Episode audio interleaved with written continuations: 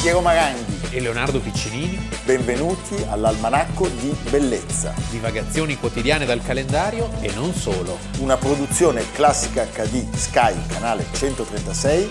in collaborazione con Intesa San Paolo.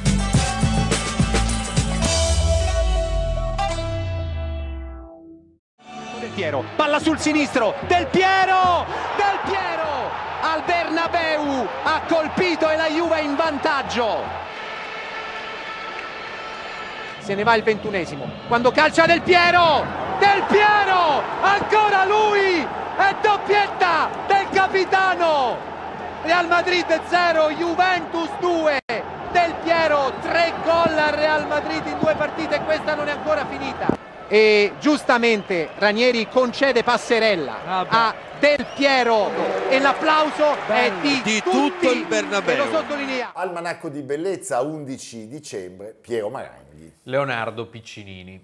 Leonardo, abbiamo iniziato con una partita di calcio che io ricordo molto bene, ma non di questo parliamo, però prendiamo spunto, voi avete visto il Real, Pinturicchio. eh, Pinturicchio, eh, il Real e la Juventus, Sì. eh, una partita del 5 novembre del 2008. Allora, partiamo dal fatto che certi artisti hanno dei nomi che sono un po', un po' calunniatori, diciamo. Sì. Pensiamo al povero Giovanni Antonio Bazzi, detto il Sodoma. Pensiamo, che so io, a Cristoforo Solari, de- Poveretto. detto il Gobbo. Sì. Poi ci sono i diminutivi, Gianpietrino, Pietrino, Chino. Domenichino, Brahman, Tino Pesellino, Pesellino che è un artista adesso al centro di una mostra importante alla National Gallery fino al 10 marzo. E noi oggi parliamo di Bernardino di Betto Betti, detto Il Pinturicchio, in effetti Betto Betti Betto Betti non funzionava. eh? Nato a Perugia intorno al 1452, morto in Siena oggi 11 dicembre. 1513, quindi è quasi tondo l'anniversario. diciamo. Quasi. Quasi, Sì. quasi. Eh, c'è uno zero. Perché Pinturicchio? Perché- Pintoricchio. Pintor piccio, cioè pintor piccolo, Piccolo. Mm, pinturicchio, si sembrerebbe, pare che la corporatura di questo Bernardino fosse minuta assai e che lui stesso adottò questo nomignolo per firmare alcune opere. Sì. Beh, innanzitutto dobbiamo dire che è un soprannome che non dà giustizia a un artista sommo, che ha avuto, devo dire, altri denigratori, tra cui il solito insopportabile, lasciami dire, Vasari. Vasari, Sì. perché riesce a parlare male anche di Pinturicchio. eh?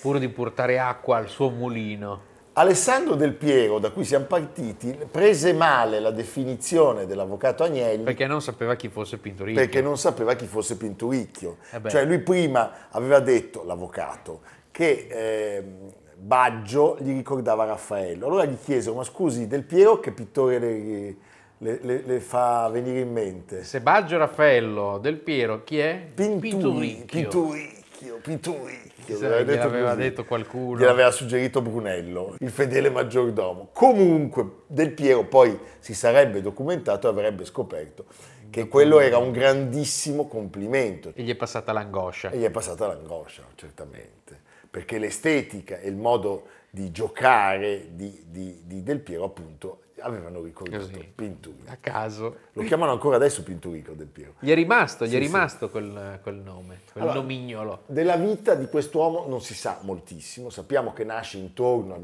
1452 a Perugia, Perugia. Che e quindi collabora. Con Perugia si finisce con... Perugino Esatto. Eh. E anche con i cioccolatini. anche. Però quello dopo. sappiamo che era sordo, Sì. un altro sordo, dopo Loos. dopo Adolf Loos. Loos ieri. eh, questo ce lo racconta Francesco Maturanzio, l'umanista perugino, Sì. che ci dice che da molti era appellato il Sordicchio. sordicchio. Poi c'è fra un po' Cioè, Auricchio. Auricchio, ma non si può fare la pubblicità. Eh, Era sordo, era piccolo, di poco aspetto e apparenza. È senz'altro uno degli autori delle storie di, di San Sì, Bernardino. sono il le, ciclo. le prime opere che gli vengono assegnate, sono otto tavole piccole, eh, dipinte appunto in questo momento di partnership con Perugino, sono come delle preziose tavole miniate, andatele a vedere, sono meravigliose. Vanno Le- viste molto lentamente perché sono ricche di dettagli, sono gli edifici, le città dell'epoca, eh, sono delle quinte prospettiche veramente minuziose. Le vedete a Perugia. Poi sappiamo che lui a un certo punto cala a Roma. E Siamo- lì ha il maggior successo. Siamo negli anni Ottanta, eh, dà una mano probabilmente a Perugino per i suoi affreschi nella Cappella il Sistina. primo lotto, la parte bassa, quella dove lavorano appunto Botticelli, Perugino, Quelli che lavorano prima che arrivi l'altro. sì, prima che arrivi Michelangelo, Michelangelo. la fascia bassa.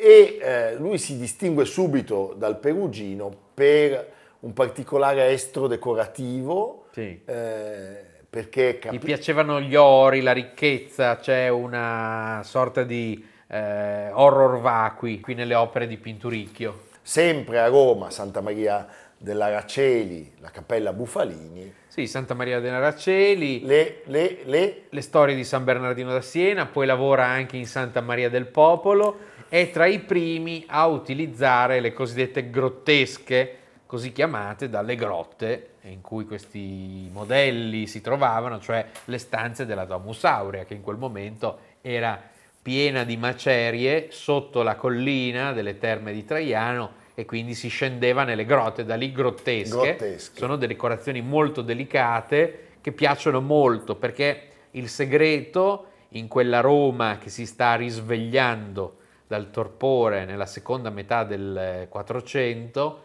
è di intercettare il gusto del nuovo eh, giro dei colti, degli umanisti che si appassionano all'archeologia e in questo Pinturicchio è uno di quelli che si affermano maggiormente. Tant'è che Alessandro Borgia lo chiama Sì. per lavorare nelle stanze nel Palazzo Apostolico in Vaticano. È la sua opera più importante, la decorazione dell'appartamento Borgia, è un'impresa grandiosa, eh, sono decorazioni preziosissime e eh, in quest'opera Pintoricchio si avvale, sappiamo, di numerosi collaboratori.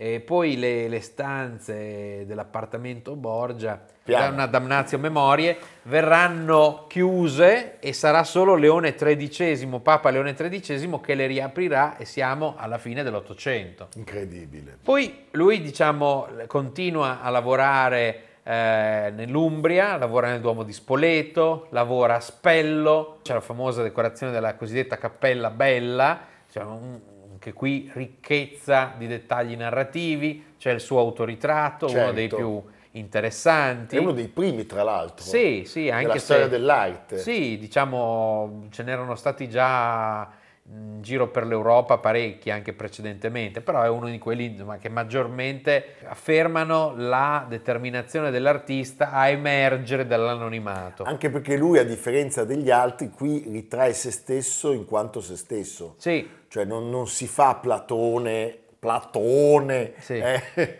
o Aristotele. Senti, nel 1507 eh, un altro capolavoro, eh, lo sappiamo, eh, siamo nella cattedrale di Siena, la, la libreria Piccolomini, che potete ammirare sotto questa volta meravigliosamente decorata a grottesche. ci sono le scene della vita di Pio II al secolo Enea Silvio Piccolomini, collabora con lui il giovane Raffaello, poi qui è da capire in quale misura diciamo, Raffaello abbia dato il suo contributo, Vasari sostiene che il contributo di Raffaello sia stato molto importante perché cerca di sminuire Pinturicchio Povero ovviamente.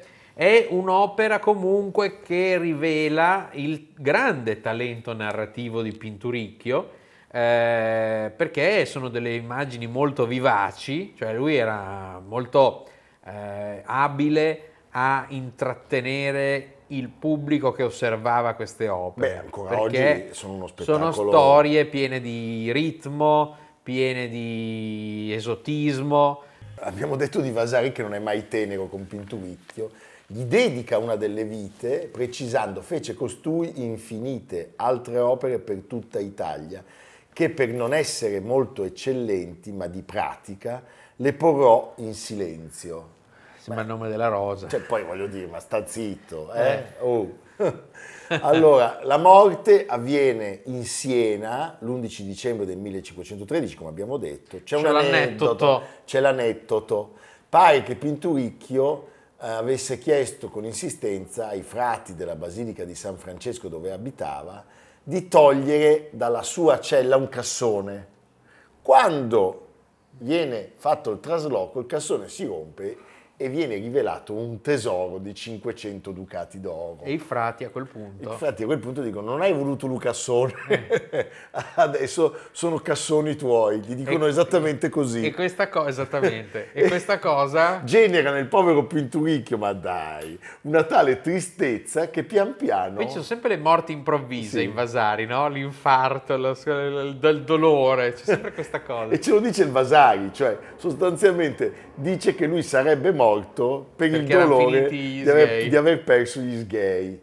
Ecco, per, per concludere vi segnaliamo Bene. anche, eh, siamo alla Pinacoteca di San Severino Marche, Bene. la Madonna della Pace. eh?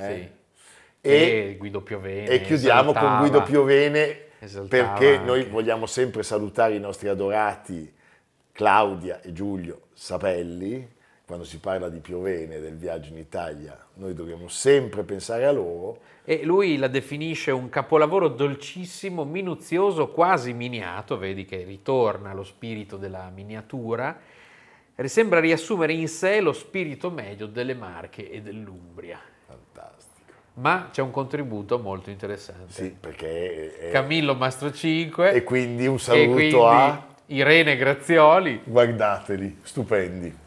Raffaello, ma io non voglio fare risuscitare nessuno, ma qui ci vuole un artista, ci vuole un, un mezzo bianchino. Ah, non bestemmiate, per carità, non bestemmiate. Quello è un artista. E si capisce, nei momenti così si adatta pure a fare quello che fa, eh, disgraziato. Ma ci possiamo fidare. Per carità, senz'altro. Ma scusatemi, quando uno è pieno di debiti, alle cambiali in protesta, allo sfratto, si muore di fame, ci si può fidare senz'altro. Io non mi sono fidato di voi. Eh, Eh, questo è vero. buongiorno Cardone. Oh, signor Antonio! Buongiorno.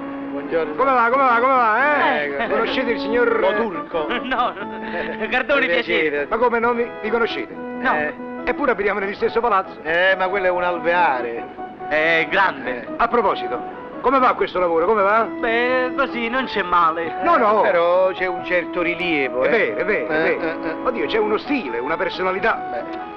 Io sarò profano, non ne capisco. Però a me mi ricorda un tantinello il pinturicchio. Eh, eh, della prima maniera. Della prima maniera. Eh. Perché questa maniera qua È l'ultima. è proprio l'ultima. Sì.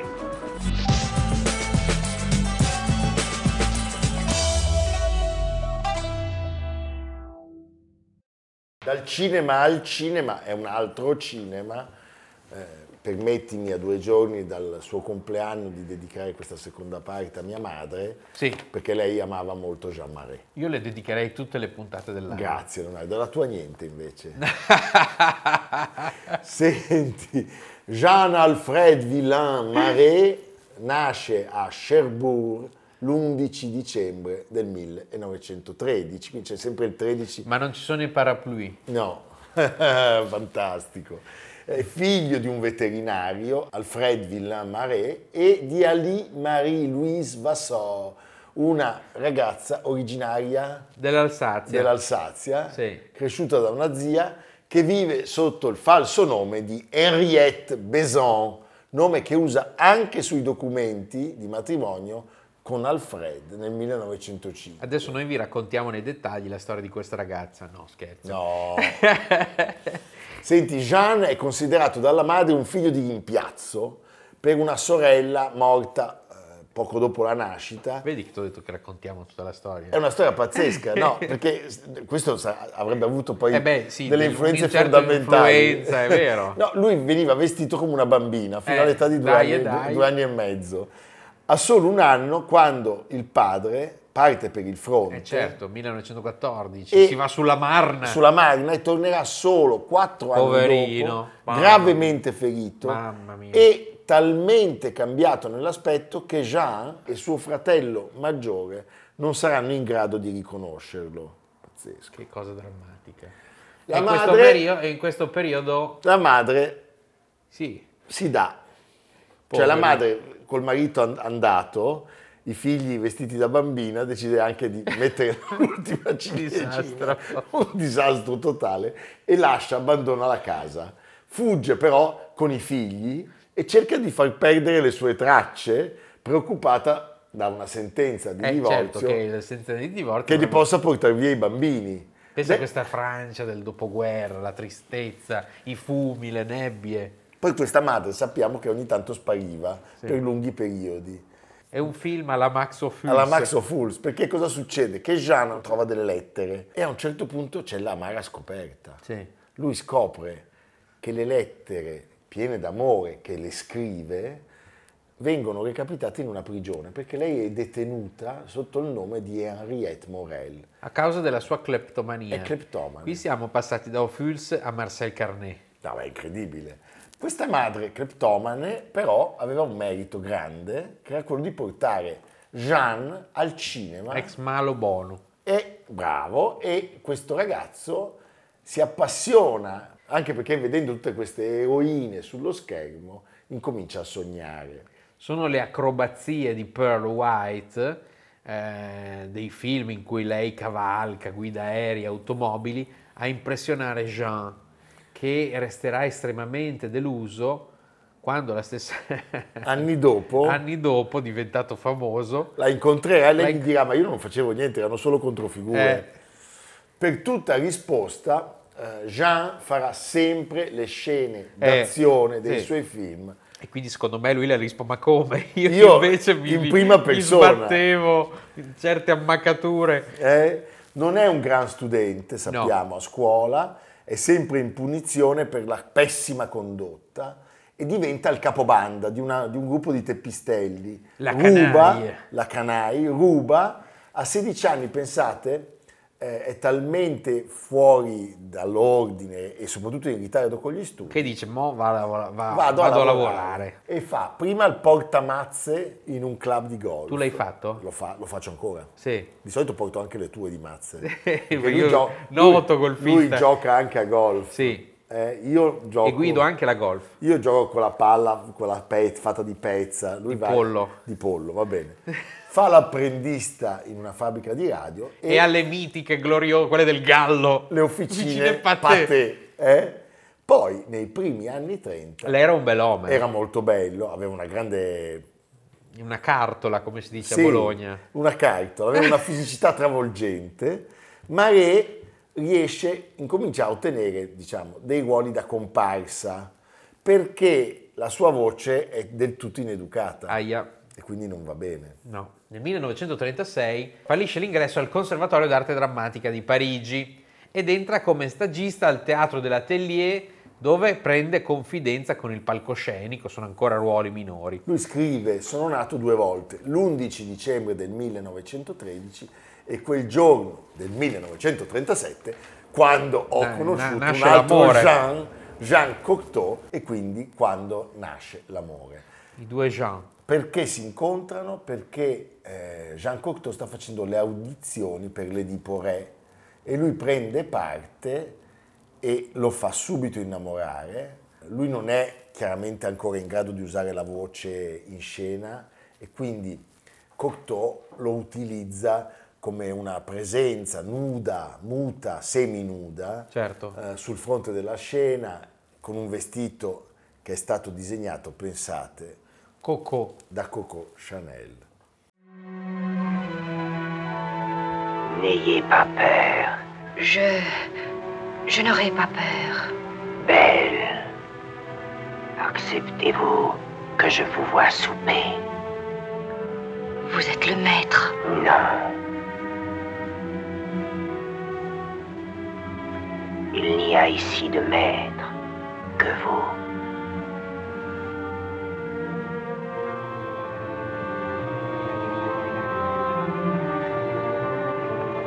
Je vous répugne. Vous me trouvez bien laid. Je ne sais pas mentir, la bête. Tout est-il ici à votre convenance Je ne me trouve pas très à l'aise dans ces beaux atours et je n'ai pas l'habitude qu'on me serve. Mais je devine que vous faites l'impossible pour essayer de me faire oublier votre laideur.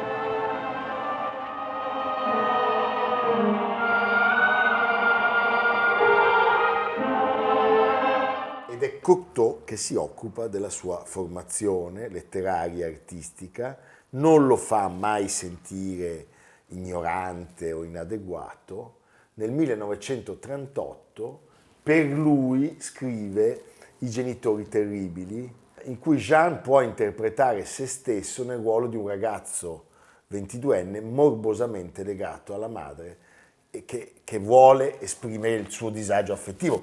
Quindi c'è molto della vita di Marais in Sì. questa opera. Lui in questo momento è l'artista prediletto di Cocteau, finisce la seconda guerra mondiale e arrivano le grandi trasposizioni tratte da lavori teatrali come Abbiamo visto poco fa La Bella e la Bestia. La Belle e la Bête, un film sontuoso. Ogni mattina Jean Marais faceva 4 ore di trucco. Quattro ore di trucco. Eh, un film di un formalismo Sì, abbastanza esasperato. sono- sono d'accordo. un film che probabilmente era già fuori di moda nel 46, ispirato a Gustave Doré, a quel mondo ricco e decadente. Poi arriveranno L'Aquila a due teste e l'Orfeo. Nel 48 la loro relazione ha fatto il suo corso, Sì. anche se i due resteranno sempre legati da una fortissima amicizia fino alla morte di Cocteau l'11 ottobre del 63, il giorno prima era scomparsa Edith Piaf. cui era legato da una profonda amicizia. Che bella Parigi. E poi, lo sappiamo, la sua carriera si svolge soprattutto all'insegna di grandi ruoli romantici. Lui fa il seduttore oppure è in costume, pensiamo al Conte di Montecristo, pensiamo a Rodolfo, il principe ereditario d'Austria, pensiamo Sì, a sì, è- Enrico di Lagardère, È il famosissimo, nobile. è talmente famoso che a un certo punto gli dedicano anche un quartiere di Parigi. Questa è una battuta meravigliosa, cioè noi diciamo sempre quando siamo a Parigi andiamo nel Jean Marais.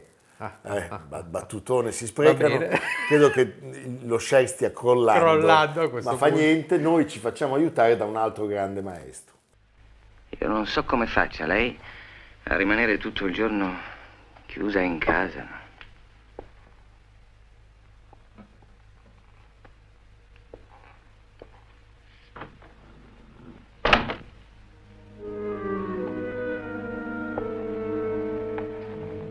Lei è una brava ragazza.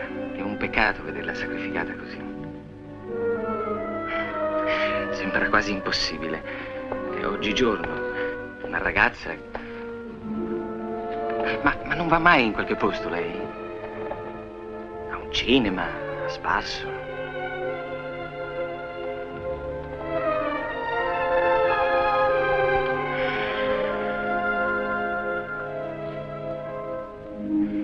Vuole che usciamo insieme qualche volta?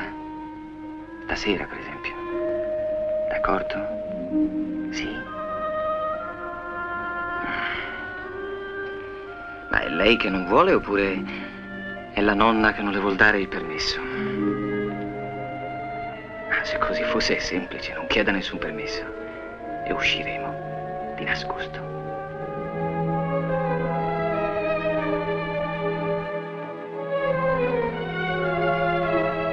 Beh, ho capito. Non ne parliamo più. Ed è così. Ma al suo posto ci penserei. E sì, perché nelle notti bianche eh, è Jean Marais che soffia Maria Schell al povero Marcello. Ma c'è stata anche una storia con Luchino. Questo non, non è dato saperlo, però eh, lo chiama e lui appunto è lo straniero seduttore senza nome nelle notti bianche. Straordinaria interpretazione di Marcello Mastroianni. girato a Livorno, cioè girato a Ostia e a Cinecittà, ma ispirandosi al quartiere Sì. Venezia di Livorno. E San Pietroburgo, ricostruita in modo straordinario. Fotografia di Peppino Rotunno, musica di Nino Rota. Un film che ha anche un certo successo, anche di critica. Questa cosa però apre le porte del teatro. Lui lavorerà con Visconti, due sull'altalena, proprio a Parigi, al Teatro des Ambassadeurs, ottenendo un successo di critica e di pubblico pazzesco, non solo per Visconti, ma proprio per Jean Marais e per Annie Girardot. Beh, sono gli ultimi fuochi della, della cinematografia K e Spada,